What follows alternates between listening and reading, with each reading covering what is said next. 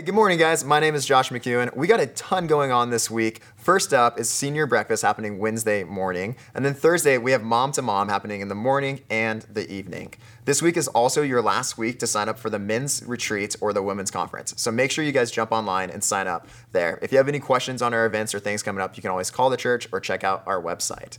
In addition, in the last few weeks, Student Ministries had the opportunity to do an amazing service trip where we went around SLO County serving over 20 projects of helping people in need, working with different nonprofits, and it was an amazing retreat where we took 30 students to experience uh, what service is like and actually glorify God through serving. We have a video that we'd love for you guys to check out before we go into the service, so check it out right here.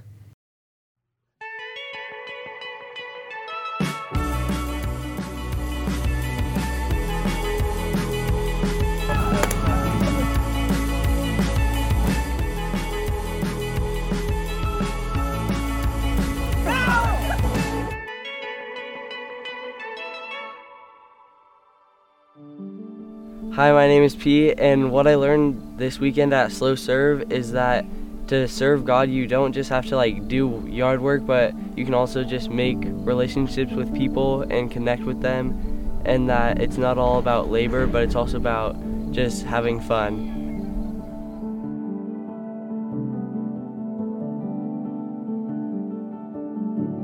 Hi, my name's Amy Jones, and at SLO Serve this week, I learned about Connie Snyder. She told me about how she moved to Atascadero. She told me about her life and the complications that came with it. And I brought her joy, and I was glad to see that. And I was glad, I was excited to clean up everything at all the locations I served at. And I was excited to bring everybody joy that I served.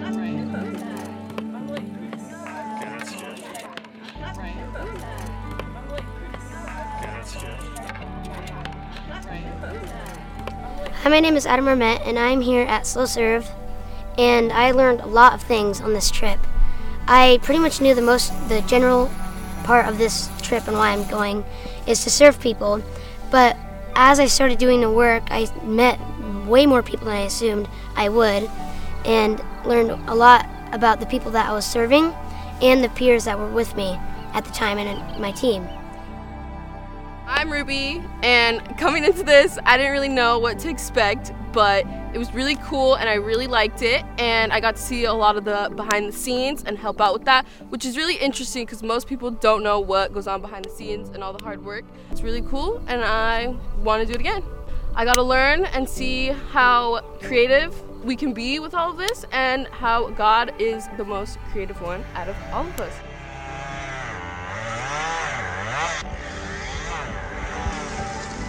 What I learned about God this weekend was probably that He taught me how to have more of a servant's heart, which is kind of hard for all of us to have because we always want other people to do things for us, but we learn a lot, and I learned a lot by helping other people, and it just kind of brought me joy to see the smile on other people's faces when I helped them.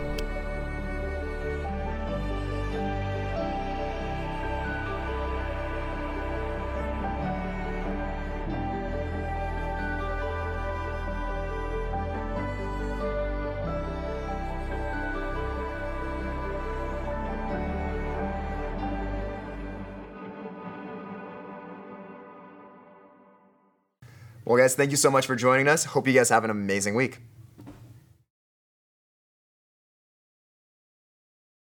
Welcome to part two of our teaching through the Beatitudes. That's the first 12 verses in Matthew chapter 5.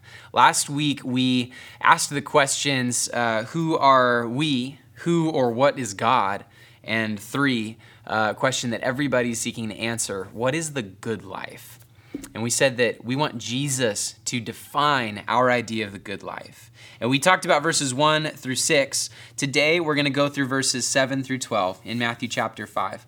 Um, let me read, and I actually want to read the whole passage just for context to see where we were, because um, it really is one uh, cohesive piece of thought from Jesus. So we're going to go from Matthew 5, verse 1, um, and then we'll explain. So, seeing the crowds, he, Jesus, went up on the mountain. And when he sat down, his disciples came to him. And he opened his mouth and taught them, saying, Blessed are the poor in spirit, for theirs is the kingdom of heaven. Blessed are those who mourn, for they shall be comforted. Blessed are the meek, for they shall inherit the earth. Blessed are those who hunger and thirst for righteousness, for they shall be satisfied. And here's the new verses for this week. Verse 7 Blessed are the merciful, for they shall receive mercy. Blessed are the pure in heart, for they shall see God. Blessed are the peacemakers, for they shall be called children of God. Blessed are those who are persecuted for righteousness' sake, for theirs is the kingdom of heaven. And blessed are you when others revile you and persecute you and utter all kinds of evil against you falsely on my account. Rejoice and be glad, for your reward is great in heaven. For so they persecuted the prophets who were before you. So, the fifth blessed statement that we see that we come to right now is Blessed are the merciful in verse 7. Blessed are the merciful. One aspect of mercy is the idea of having deep compassion that moves you to action. So think of Luke 15 and the father who had compassion on his prodigal son and he ran to him. But it's also closely tied to the value of forgiveness. That's usually what mercy looks like in relationship to other people. I heard this story of a third grade girl who had to write an apology note uh, to another girl in her class. She was being a bit of a bully, so the teacher made her write an apology note. And the note read like this I'm sorry for calling you stupid, and I'm sorry for yelling at you. I did that because I do think you are stupid. You should be sorry for kicking me in the back of the boots. You also should be sorry for saying that you were just playing. I really need an apology from you, and I want it due on Thursday. Got it? If you got it, this will not be a problem. You want to do this the easy way or the hard way? I think you should do the easy way. Sincerely, and she signed her name. I think that girl is the shot caller of her prison gang now. I'm pretty sure, but we can't know for sure. That's one way to think about forgiveness and apologies and mercy. But how do we experience it? What does that look like in our life? Lots of times we're hesitant to forgive people because it feels like they haven't earned it. Like this girl obviously didn't believe her friend did. But that's not forgiveness at all when we think they have to earn it. That's when we might be confusing forgiveness with full reinstatement of previous trust. And that doesn't just happen after you've been wronged. That's totally fair. That's the long, hard work of restitution and reconciliation. If you go to CR, you're familiar with this that forgiveness is required of us, but reconciliation depends on the willingness of the other party. So, forgiveness, that is the one sided, required by following Jesus decision to let go of the resentment and the anger for the offense. One way they say it in Celebrate Recovery is that it's giving up your right to get even. They don't have to earn it at all. That's why it's called mercy. You may have heard the saying grace is God giving people what they don't deserve, and mercy is God not giving people what they do deserve. Remember this when you think about mercy and forgiveness. Remember this forgiveness brings freedom. Freedom for the other party, yeah, for sure, in the sense that they're released from your resentment. But freedom for you in that you are no longer prisoner to the pain that they caused you. So to forgive, to have mercy, that's to escape the self crippling cycle of nursing a grudge. Sometimes we withhold mercy from people as a way of payback, to sort of punish them with our pain, almost as a way to take control of the hurt that they caused and make it work for us, not against us. But nobody was ever punished into reconciliation. And the only prisoner in that case will still be you. You're just as controlled by the pain as you were at the first offense. I heard that forgiveness is like putting the gun down and realizing that you had it pointed at yourself the whole time. Forgiveness brings freedom.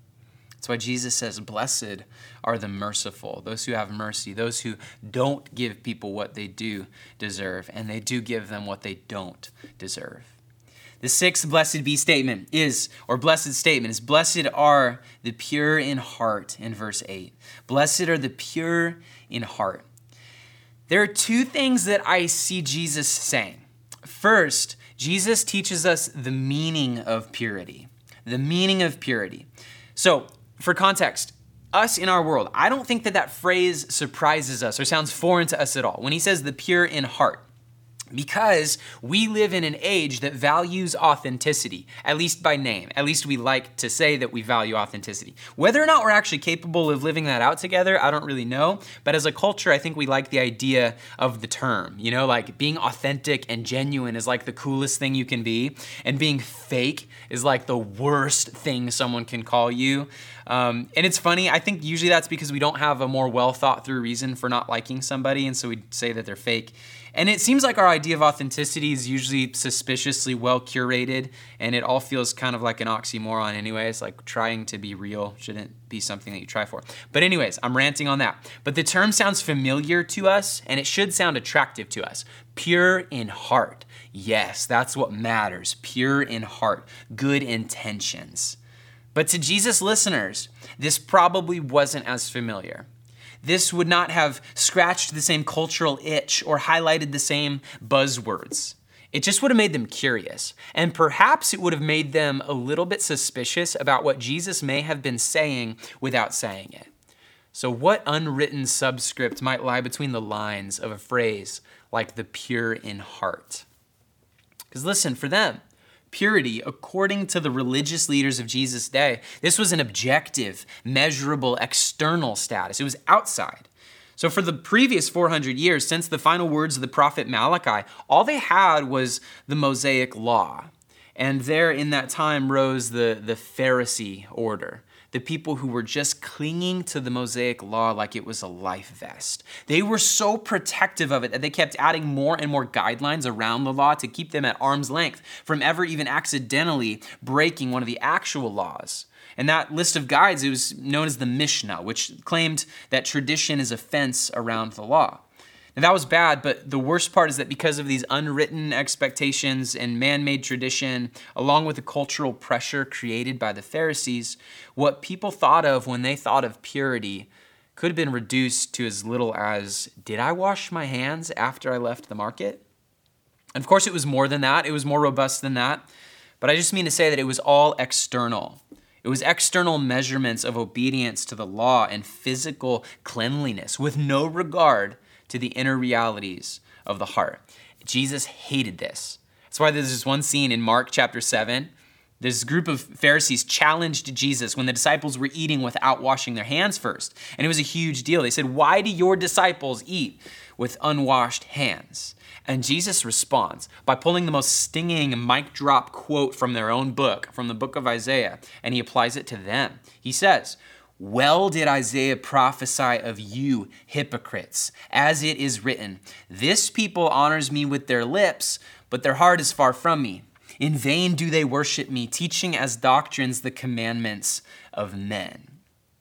Jesus is well past the point of tactfulness with the Pharisees as he points out some things that they had gotten very, very wrong. They thought that doing holy things made you a holy person, and that wasn't true. They thought that avoiding sin was the same thing as following God, and that was completely wrong. They thought that purity was a matter of the hands and not a matter of the heart. So Jesus rebukes them sharply. So now we go back to Matthew 5. He says, Blessed are the pure, dot, dot, dot, in heart. He comes right out of the gate, and in one sentence, he just expands the horizon of what people think of when they think of the word purity. I'm going to teach you about purity, he's saying, but it's not like you've heard it for the last 400 years. Blessed are the pure in heart. Interesting. Okay, Jesus, tell us more the pure in heart. So, first, he teaches us the meaning of purity and expands what people think of when they think of purity. But second, he teaches the purpose of purity. Now that he said what purity is, he moves on and says what purity does. And what purity does is this purity gives you perspective. Purity gives you perspective. He says, For they shall see God. It gives you vision to see God. So now Jesus is making a statement that should make you think of, and it makes me think of, my own identity as both pure and impure. As I read that, I'm thinking, okay, blessed are the pure in heart, for they shall see God. Well, I want to see God. Of course, I want to see God. But at the same time, I feel really painfully aware of both my purity and my impurity. I'm a really mixed bag.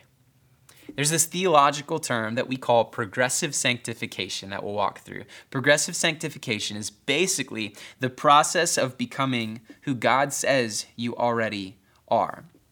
So, on one hand, you are you're made clean and sanctified by the blood of Jesus. And on the other hand, you are not yet completely those things. So, progressive sanctification is the process of becoming who God says you already are. It's kind of like how we hear in our world so much be true to yourself. You hear that all the time, every day. This isn't that. This is be true to your new self. What Paul calls the new creation when he says that the old is gone and the new has come. Be true to your new self. See, you are pure. That is definitive. What happened? You are pure, washed clean by the blood of Jesus, and at the same time, you are riddled with impurity. And you know that.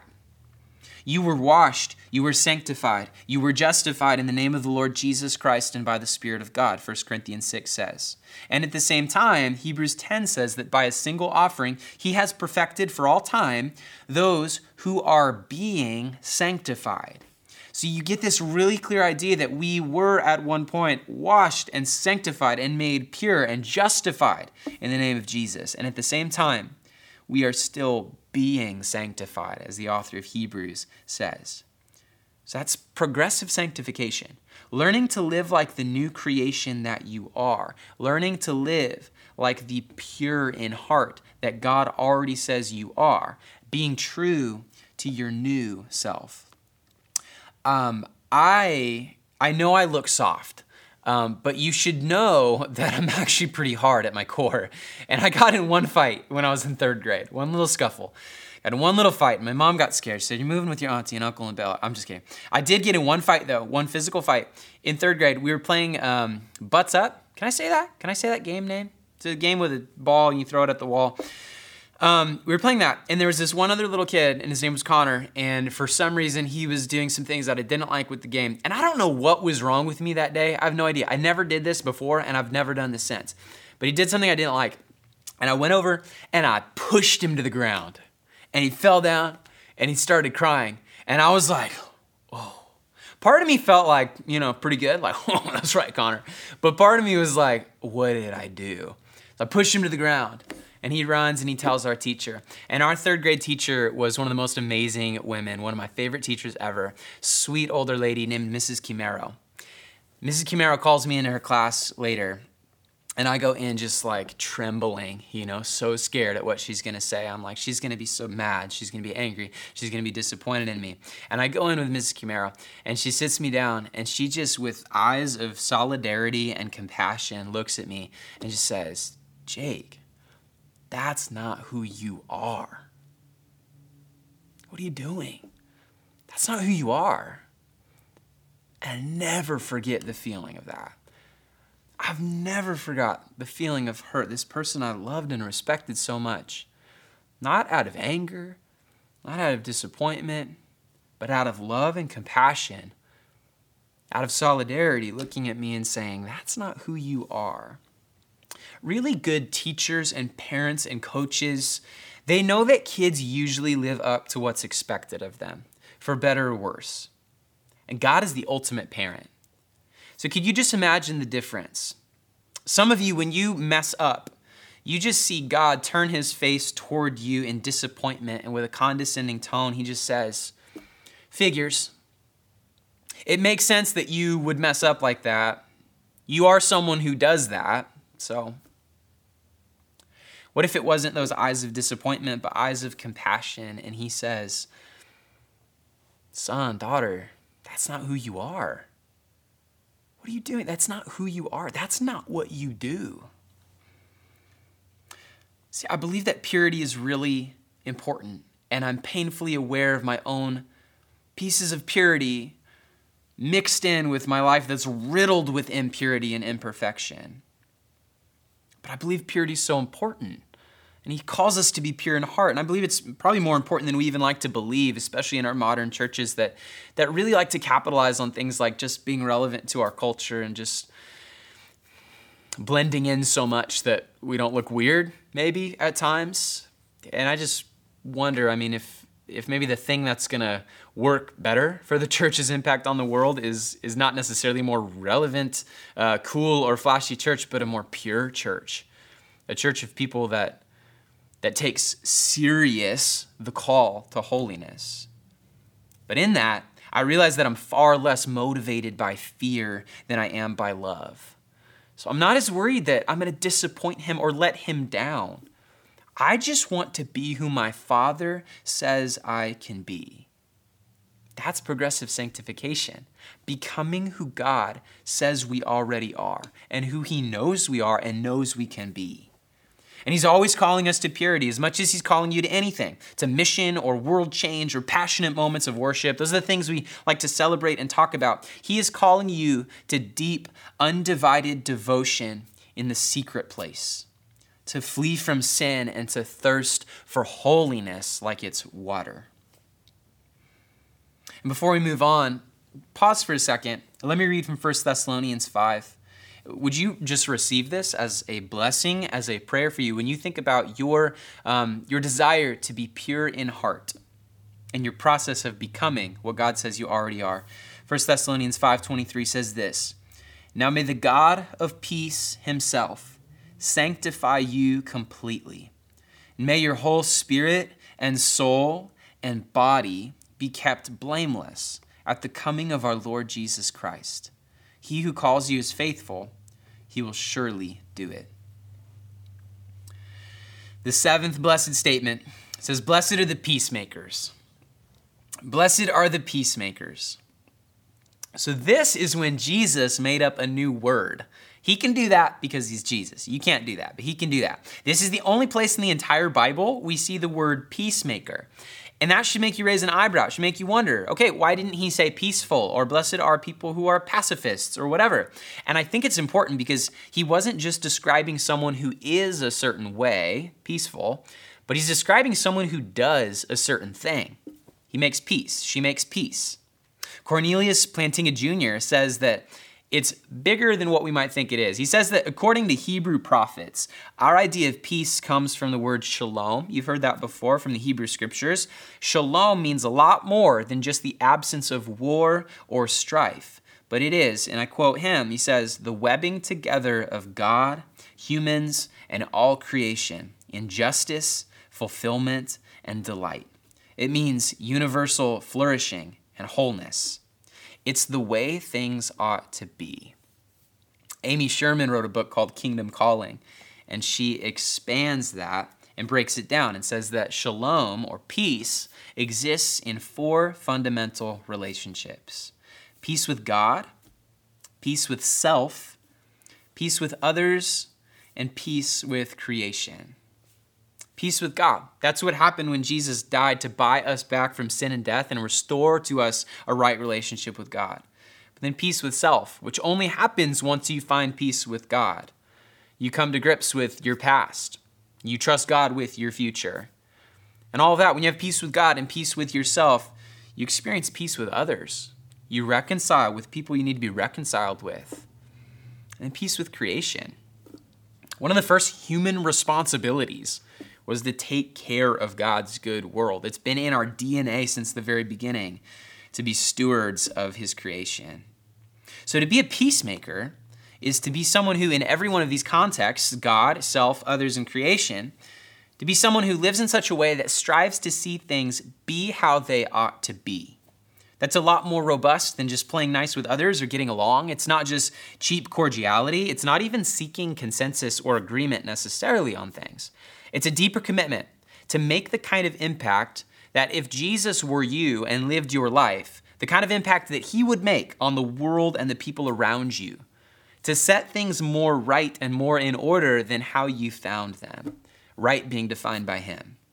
Now, that's a tall order, and it ultimately only comes from God. Paul reminds us in Philippians that the peace of God, it surpasses understanding. When you have that and you live it out, it actually surpasses understanding. It doesn't even make logical sense. The result of peacemakers, they shall be called children of God. They shall be called children of God. I love the simplicity of that because this is what God's kids act like. God's kids are peacemakers. The eighth and the final blessed statement says, Those who are persecuted for righteousness' sake. And that really covers verses 10 through 12. It, it kind of gets expanded uh, in 11 and 12 and explains a bit to that. So, those who are persecuted for righteousness' sake. Now, again, two things I see Jesus uh, saying, I see him doing right here in this statement. Number one is that Jesus assumes missional living.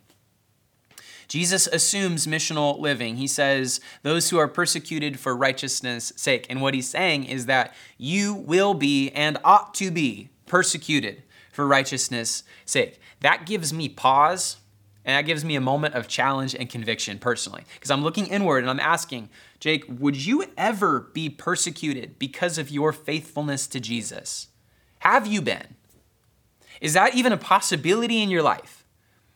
Are you living in such a way that's so different from your culture, that is so devoted to the way of Jesus, that that, that is even a possibility that your neighbors and the parents on the team and the people at school and your coaches and every, like, would they look and would there even be the possibility, the, the window of opportunity for them to treat you differently because of your faithfulness to Jesus? And Jesus is saying, there ought to be.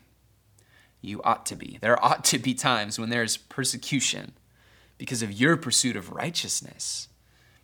And the spectrum of persecution is wide. Let's, let's know that and admit that. There's, there's levels of persecution that you and I, because of our time and place in history and in the world, will never understand. But that's not at all to belittle the ways that you may be um, belittled or persecuted or um, left out or whatever, thought different of. It's so many levels and degrees of persecution because of your faithfulness to Jesus. Does that happen in your life? Would you just consider that? Number two, Jesus asserts himself as the center of the good life.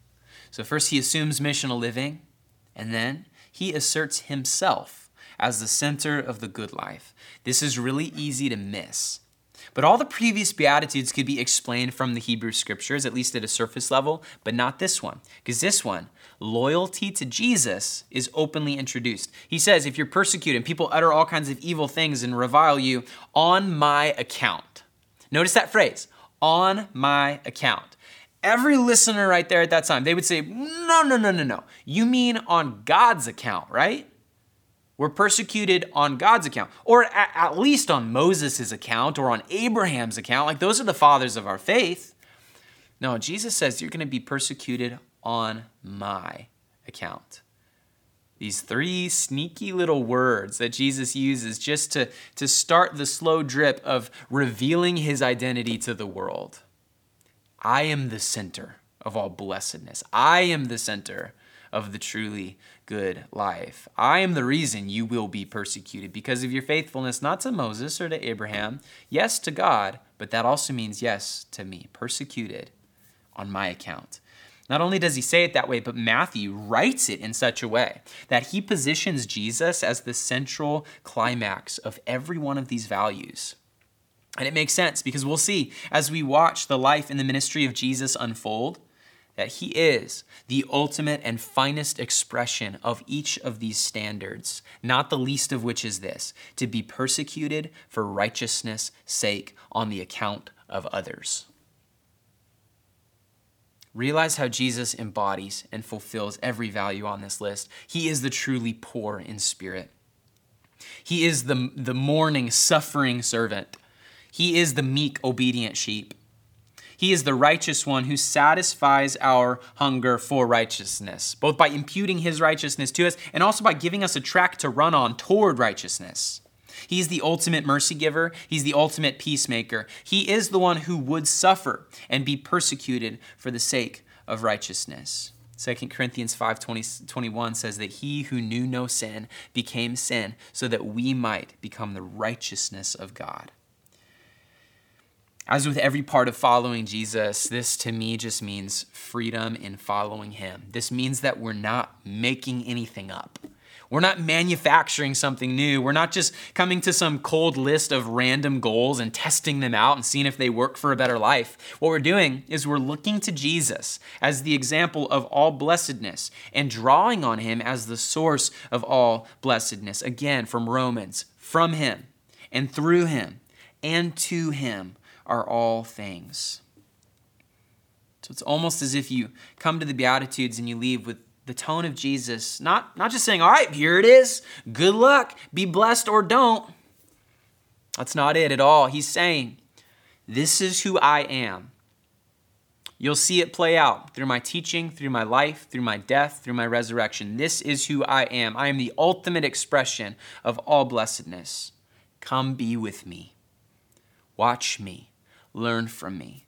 Do it how I do it and become like me. Last week, I encouraged us to let Jesus define our idea of the good life. This week, just know this Jesus is the center of the good life. Jesus is the center and the source in every way of the truly blessed life. Would you submit to him in a fresh way today? Whether you've done that before or this is the millionth time, submit to him as the center of the good life, the truly blessed life. Let me pray. Heavenly Father, again, we come to your word, to one of the most uh, famous, well known, significant passages of Scripture. And Father, I just thank you for it.